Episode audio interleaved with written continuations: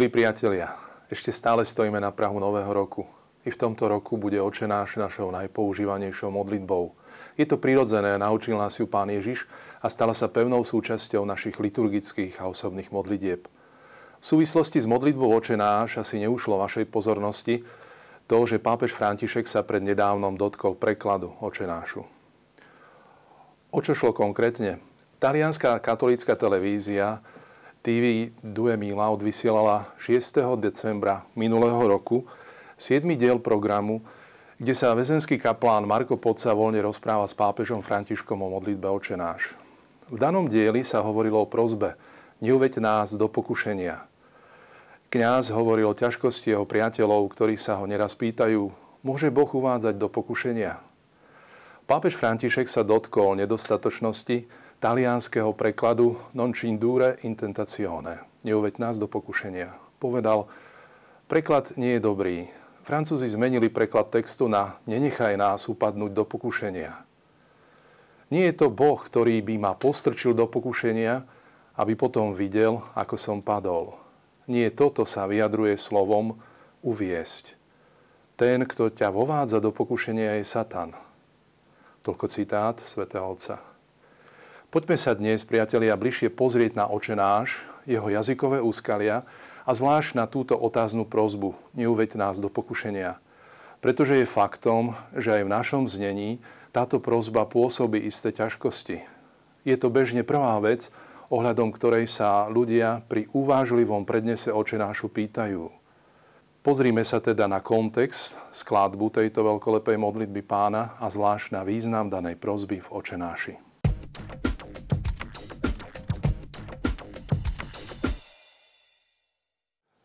Modlitba pána sa nám v starovekých spisoch z prvého storočia zachovala v troch verziách v greckom jazyku koine, v ktorom je spísaný celý nový zákon.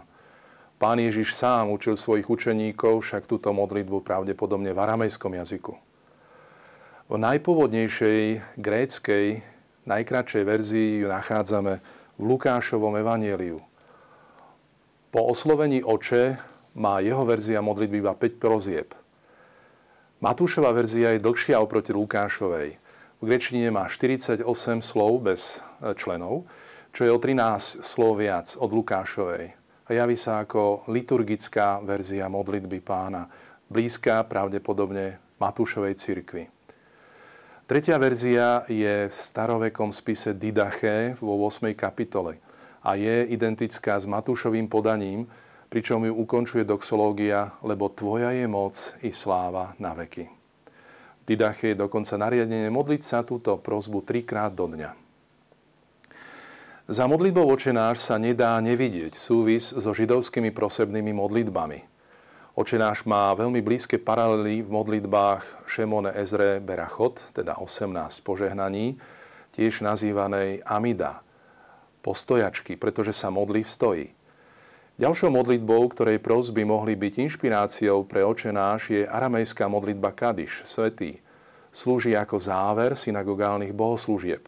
Keďže tam nie sú zmienky o padnutom chráme, môže siahať pred rok 70 pred Kristom. Sú v nej explicitné prosby o príchod Božieho kráľovstva. Túto modlitbu, ako sme si povedali, Ježiš učil učeníkov pravdepodobne v aramejčine, hoci učenci navrhli aj hebrejčinu, ktorú Ježiš poznal a používal ju ako možný jazyk.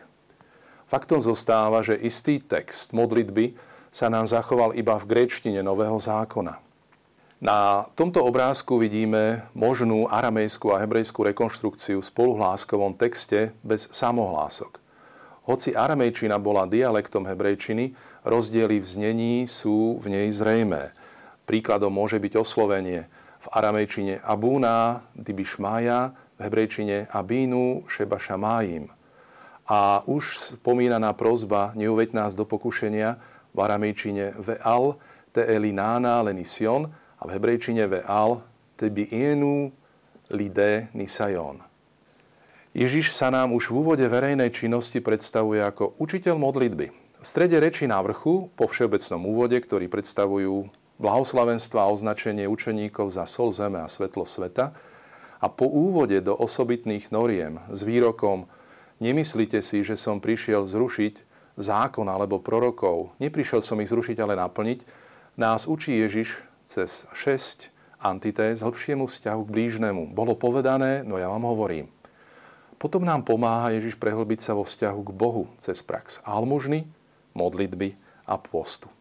A práve v strede, ako vidíme aj na tomto obrázku tejto časti, kde pojednáva o modlitbe, zaznie modlitba očenáš, ktorý je ako klenot zasadený do stredu celej horskej reči. Na to pokračuje Ježiš a pomáha nám nadobudnúť aj správny vzťah k veciam, keď hovorí, nebuďte ustarostení o svoj život, čo budete jesť, ani o svoje telo, čím sa zaodejete.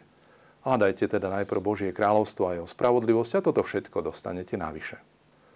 Modlitba je rozhovor, komunikácia s Bohom a práve v tejto Ježišovej modlitbe sa uskutočňuje dôverné a hlboké spojenie s Otcom, pri ktorom si osvojujeme Božiu vôľu podobne ako On sám. Pre Krista je teda modlitba skutočne oživujúcim dialogom s Otcom – my jeho učeníci máme tiež viesť tento dôverný dialog s Otcom. Ako? Učí nás to sám Pán Ježiš v tejto vzácnej modlitbe.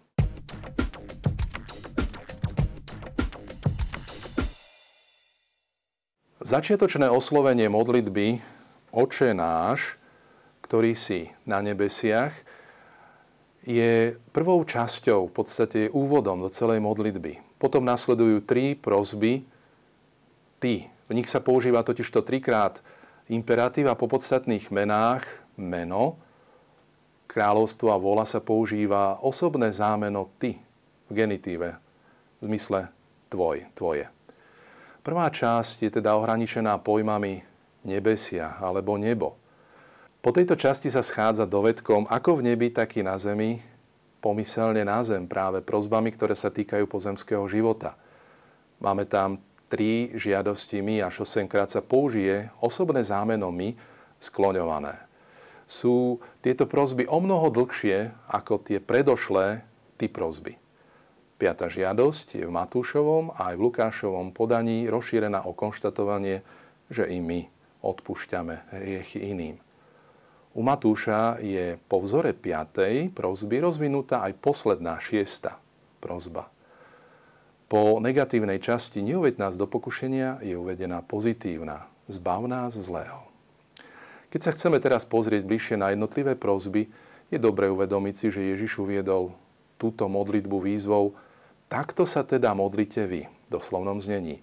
Výraz takto naznačuje kontrast tohto Ježišovho typu modlitby v protiklade s predchádzajúcou pohanskou praktikou kopenia slov. Ježiš nás v tejto modlitbe učí formovať naše túžby odovzdáva nám ju nie ako jedinú možnú modlitbu, ale práve jej ustálený formulár a jej schéma sa má stať modelom, s ktorým sa majú naše ďalšie modlitby konfrontovať. Modlitba má mať konkrétne oslovenie, má vyjadriť prozby Božích túžob a až potom v prozbách zísť k pozemským skutočnostiam –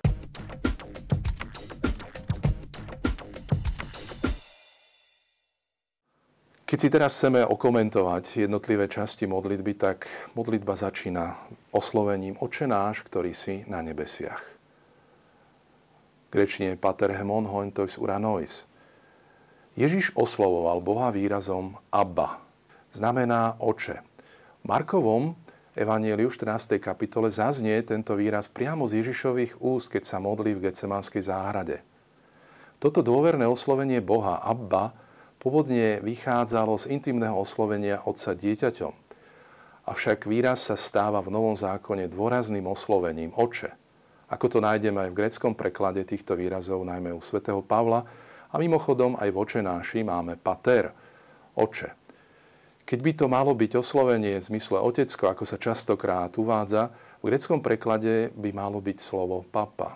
No práve vokatív pater, oče, alebo nominatív pater, vylučuje takýto preklad. Týmto oslovením nás Ježiš učí volať Boha Otca pojmom Oče. Ako to robí On sám. Je to niečo nové. V Izraeli bol Boh Otcom v národnom zmysle. Takéto individuálne oslovenie Boha pojmom Oče sa nachádzalo iba v knihe Sirachovca trikrát, v 23. a v 51. kapitole.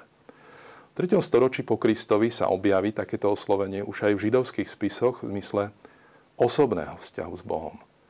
Priamým oslovením Boha, Oče, sa pocit hrôzy, ktorý človek cíti pred Bohom, potláča a vzbudzuje sa v ňom veľmi blízky a dôverný vzťah k Bohu. Oslovenie Oče je teda syntézou našej viery. Vyjadruje závislosť na Bohu a nemohúcnosť spasiť seba samých. Ak povieme Bohu Oče, tak sa dostávame do pozície syna či céry. Sme Božie deti. Ježiš nám pomáha sa nimi stať. Do oslovenia Oče náš však zahrňame aj tých, ktorí sú ešte možno ďaleko od Boha a nepoznajú ho. Boh je na nebesiach, teda je odlišný od pozemského Otca. Lokalizovanie Boha do nebies vyjadruje jeho svetosť. Nie vzdialenosť, ale jeho veľkosť. Zo slovenia v úvode modlitby plinie dôvera a zároveň úcta, rešpekt. Otázka sitovania Boha do nebies je z hľadiska viacerých náboženstiev pomerne jednoduchou záležitosťou. Človek si odjak živa uvedomoval, že Boh ho presahuje. To, čo je nad ním, je nesmierne veľké a nepreskúmané, preto sa nebesia stávajú typickým Božím priestorom. Po oslovení očenáš, ktorý si na nebesiach, teda nasleduje 6 žiadostí. Tri prozby ty a tri my žiadosti.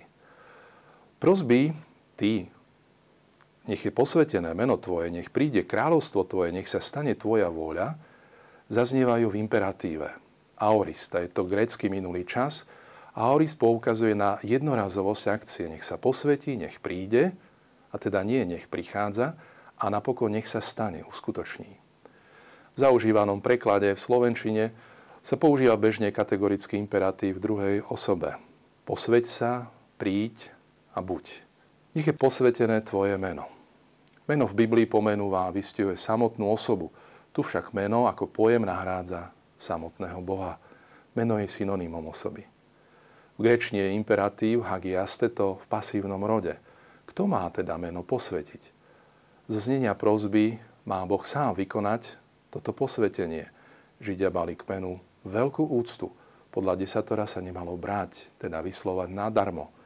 Osobné meno Jahve mohol vysloviť iba veľkňaz raz do roka pri vstupe do chrámu v deň pokánia. Boh sám však v starom zákone prislúbil posvetenie svojho mena, ktoré bolo sprofanované medzi národmi. Avšak aj ľudia samotní ho majú svetiť a majú ho mať vo veľkej úcte. Levitikus 22 hovorí, neznesvecujte moje sveté meno. Chcem byť uctievaný ako svetý uprostred Izraelitov. Ja som pán, ktorý vás posvecujem. Viaceré židovské texty majú ľudí ako podmet svetenia mena a iné texty sú dvojznačné. Boh má posvetiť meno, pretože ľudia sú tí, čo ho svetia.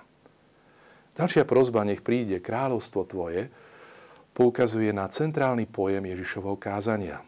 Kráľovstvo je Boh samotný vo svojom vzťahu k nám, vo svojej kráľovskej vláde, ktorá sa cez Ježiša na a účinne sprítomňuje. Ježiš pri jednej príležitosti hovorí, Božie kráľovstvo je medzi vami. Církev a ľudia, príjmajúci túto vládu Boha nad sebou, sú s Bohom a taká aj církev sa stane prvotinou Božieho kráľovstva, hoci ešte nie je úplným kráľovstvom. Prozba príď kráľovstvo žiadosť o príchod Krista na konci vekov. Teda aj tu je určité eschatologické napätie. Ježiš ohlasoval Božie kráľovstvo, s ním sa priblížilo a je doň otvorený vstup. V prozbe nech sa stane Tvoja vôľa, prosíme o to, aby Boh naplnil svoju vôľu. Sám Ježiš sa aktívne modlí v Gecemanskej záhrade identickými slovami. Gene toto telema sú, teda nech sa stane Tvoja vôľa. Dovetok ako v nebi, tak i na zemi platí pre všetky tri prozby, hoci sa navezuje na tretiu prozbu.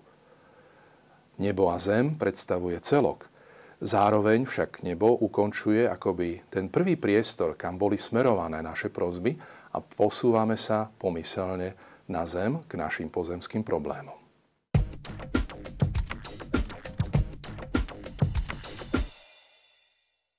Prozba chlieb náš, každodenný daj nám dnes, začína druhú polovicu očenáša. Chlieb po grécky artos je prvé slovo v záhlaví prvej prozby my. Vystupuje akoby v dramatickej polohe. Toto slovo možno pokladať za rečnícku figúru, za synekdochu, ktorej sa cez čas predstaví celok na základe vzťahu. Chlieb označuje všetku potravu, ale aj celé živobytie, o ktoré prosíme. V komentároch niektorých cirkevných odcov bolo cítiť určitú nevôľu hovoriť v tejto prozbe hneď o pozemskom chlebe. Avšak modlitba a jej kontext vyjadruje postupne narastajúcu problematiku človeka na zemi od chleba cez odpustenie, pokušenie až po zlo. Problémom tejto prozby je prídavné meno epiuzios. Je to hapax legomenon, raz použitý výraz v celom Novom zákone. Samotní otcovia rôzne interpretovali tento pojem. Jeho koreň videli v gréckom slove úzia, podstata, esencia. A v predložke epi, nad, ktorá sa spája s rôznymi pádmi, pričom môže mať aj význam to, čo sa týka, respektíve vzhľadom na. Komentátori už v minulosti ponúkali štyri možnosti prekladu tohto problematického slova. U cirkevných otcov a vo vulgáte je preklad super substantialis, teda nadprirodzený eucharistický chlieb. Ďalšia línia prekladu chápe úziu ako podstatu a teda výraz epiúzios ako chlieb potrebný pre našu existenciu, ktorý nám má pomôcť pri dennom prežití. Tretie smerovanie prekladu ide v zmysle slovesa einaj za týmto prídavným menom a môže byť prekladané ako chlieb pre jestvujúci deň, pre tento deň, čo napomáha prekladu každodenný. Na posledná skupina autorov vysvetľuje výraz epiúzios na základe slovesa epieinai, prísť blízko, priblížiť sa, kde výraz epiúza označovalo v gréckom svete bežne zajtrajší deň, aj príčastie mužského rodu pion, ktoré sa môže na základe tohto slova odvodiť, podporuje interpretáciu slova pre chlieb na prichádzajúci deň, teda chlieb zajtrajší, budúci, čomu sa kloní aj väčšina komentátorov a aj niektoré moderné preklady. Piatá prozba znie, odpust nám dlhy naše, ako i my odpúšťame dlžníkom našim. Aj táto prozba znie v zmysle komunitárneho rozmeru tak ako sme prosili o chlieb náš a učili sme sa zároveň aj o chlieb deliť, tak prosíme o to, aby nám Boh odpustil naše dlhy. V istom bode dejín Izraela, najmä v období druhého chrámu, sa hriech pokladal za dlh voči Bohu a používalo sa pre vyjadrenie pojmu hriech v hebrejčine chata pojem chop, alebo v aramejčine choba, teda dlh. Voči Bohu máme dlhy, ktoré treba splatiť. Mimochodom, na základe takéhoto konceptu môžeme chápať aj pojem výkupné v písme. Táto prozba je zaujímavá tým, že konštatujeme zrazu po tom, ako prosíme odpustenie našich hriechov, že i my odpúšťame našim dlžníkom. A teda naznačuje sa tu istá úprimnosť, s ktorou prosíme o to, aby nám Boh odpustil – Dvojakým spôsobom sa dá chápať aj výraz ako v zmysle prirovnania, odpust nám tak, ako i my odpúšťame, respektíve v zmysle podmienky. Zdá sa, že práve tento podmienujúci význam je charakteristický pre túto prozbu, pretože oče náš po skončení, ktorého Ježiš pokračuje výzvou, ak vy odpustíte priestupky ľuďom, aj váš nebeský Otec vám odpustí, podporuje takýto výklad. Najproblematickejšou je však posledná šiestá prozba, ku ktorej teraz chceme povedať pár slov. Našom preklade neuved nás do pokušenia, ale zbav nás zlého sú v podstate tri slová, ktoré treba riešiť. Gréčtina tejto prozby neuved nás do pokušenia znie kajme eisenenkes hemas eis peirasmon, ktorá môže byť práve e, prekladom veal te elinana lenision. Problémom je tu slovo peirasmos, ktoré môže označovať v gréčtine skúšku alebo pokušenie. Na základe dodatku, ktorý máme k tejto prozbe, ale zbav nás zlého, je pravdepodobne, že tu ide o skúšku v zmysle pokušenia. Oveľa problematickejšie je však sloveso me eisen enkes. Ide tu pravdepodobne o kauzatív, ktorý je vyjadrený aj v aramejčine. A sloveso môže pokojne označovať aktívne konanie Boha alebo dovolujúci pokyn. Grecký prekladateľ však prekladá text spôsobom, že Boh dačo aktívne koná. A veľmi sa svojim prekladom nestaral o toto rozlíšenie, či je primárnou alebo sekundárnou príčinou pokušenia. Inak je tomu však v texte Jakuba 1.13, kde sa hovorí, nech nik v pokušení nehovorí, Boh ma pokúša. Veď Boha nemožno pokúšať na zlé, ani On sám nikoho nepokúša. Z tohto textu je zrejme, že Boh nás nepokúša aktívnym spôsobom a neuvádza nás aktívne do pokušenia. Modlibe oče náš sa Božia nekonečná moc berie ako zaručená. Boh je nad všetkým. Bežné je tiež, že existuje vzťah medzi Božou aktivitou a aktivitou zlého ducha. Napríklad Satan pokúšal Ježiša v púšti potom, čo ho Svetý duch hnal do púšte.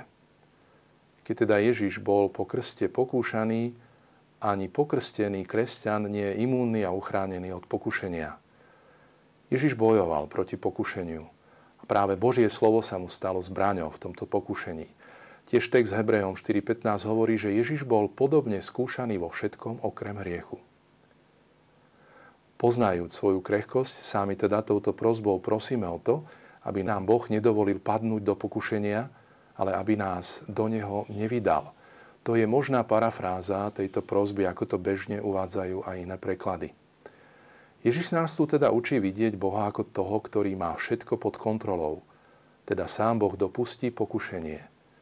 Neuveď nás je teda priateľné, ak chápeme, že Boh je jednoducho za všetkým, pričom sa nerozlišuje striktne primárna a sekundárna príčina.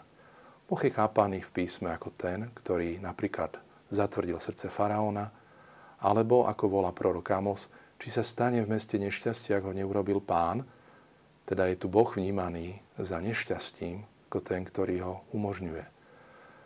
Môžeme teda vnímať tento dovolujúci aspekt Božej činnosti. Dovolil faraónovi utvrdiť sa v zle, ktoré sám spôsoboval. Nebezpečné pokušenie je nedôverovať Bohu a neveriť v jeho záujem o nás. Hľadať cestu, ktorá zodpoveda iba ľudskej logike a zľahčiť si radikálnosť Evanielia. Ježiš nám pomáha touto prozbou stať sa realistami. Bez Boha neobstojíme ani v skúške. Neuveď nás do pokušenia, pretože človek cíti ťažkosť tohto boja.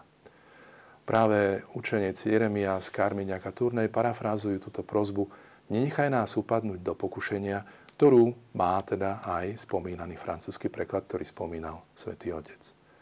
Posledná pozitívna prozba, ktorá len rozširuje tú šiestu, a také náš má šest prozieb, zbav nás zlého, zaznieje po negatívnej žiadosti. Prosíme o ochranu od zla a zlého, aby sme obstáli aj v poslednom rozhodujúcom boji. Opäť sme tu ako spoločenstvo, ktoré je v kritickej situácii. Slovo poneros, zlý, je tu uvedené v genitíve a nevieme, či ide o mužský alebo stredný rod. Zlo, ktoré ohrozuje našu existenciu, je teda objektívne, ale aj morálne zlo, čiže hriech a mnohé podoby. Zlý tu pokojne môže mať aspekt zosobného bytia, ktorým je zlý duch. Toto pridávne meno, poneros, je v Matúšovi v mnohých gramatických obmenách vyjadrené až 26 krát a v rečí návrhu poneros označuje priamo zlého ducha. Poneros je ten, čo nás chce ovládnuť, ktorý je niekedy príčinou pokúšania a ktorý má spojencov v našich túžbách a vnútornom neporiadku, cez ktoré nás nepriamo pokúša, aby sme upadli do jeho rúk. Aj touto prozbou teda padajú všetky utopie o oslobodení sa človeka z pozla bez Boha. Nie je to možné. Ak si to niekto myslí, že áno, že zvíťazí nad zlom sám, tak Ježiš nás v tom koriguje. Modlitbe nás učí Ježiš, ako má církev prosiť a spolu s ňou prosíme aj ako jednotlivci. Sme v napätí dôvery v Boha, ale aj v určitej obave. Keď skončíme túto modlitbu, mali by sme ísť opäť na úvod – keďže sme skončili slovom zlý. Začať opäť od Boha, od Otca. Oče náš je teda akoby cirkulárnou modlitbou.